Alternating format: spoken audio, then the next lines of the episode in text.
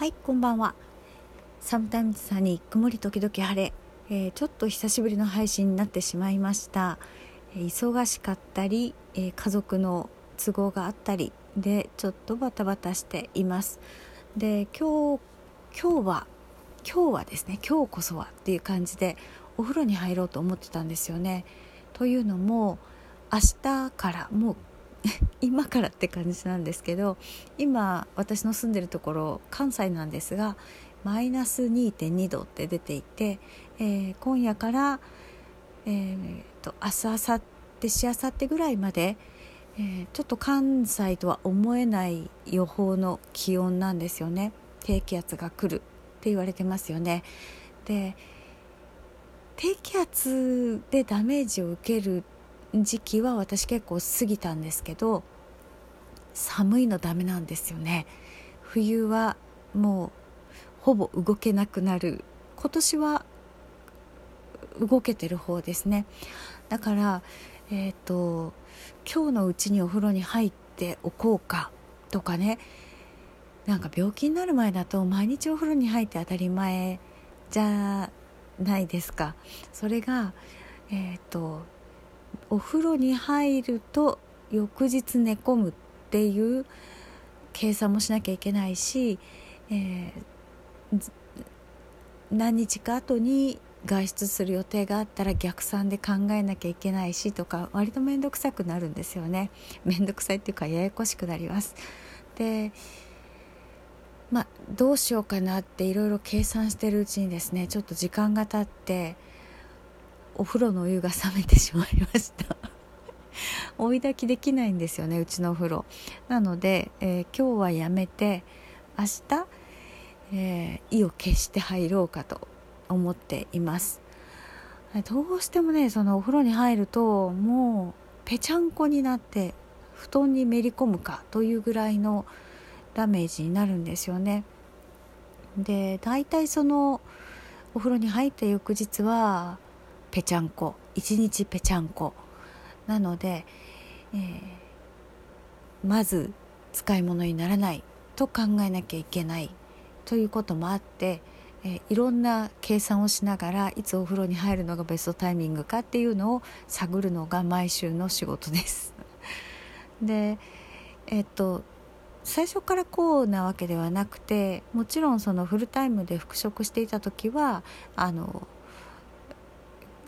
しんどいながらも毎日お風呂までほとんど毎日お風呂に入って、えー、出勤していましたし、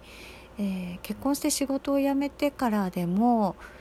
うん辞めてからはねやっぱり主婦ですっごい思ってたよりしんどかったんですよね。で土地にもなれないしっていうことで土地にもなれないっていうのはどういうことかっていうと、えー、大阪ほど買い物が便利じゃないってことなんですね。えー、徒歩何分とか自転車何分とかで、えー、買い物してこなきゃいけないっていうのは、えー、この病気を持つ者には結構きつい。ね、だから私はずっとその大阪とかで育って暮らしてきた期間が長いのでなんか徒歩5分以内にコンビニが3軒ぐらいあって当たり前と思ってたんですよね。なのであまり不便さを感じたことはなかったんですけど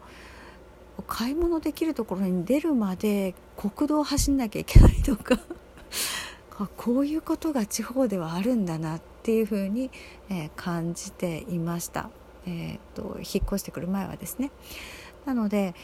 そういう生活まあ買い物もしてお弁当作ってで晩のご飯も作ってっていう風になると自分のことは後回しにしなくちゃ回らないので、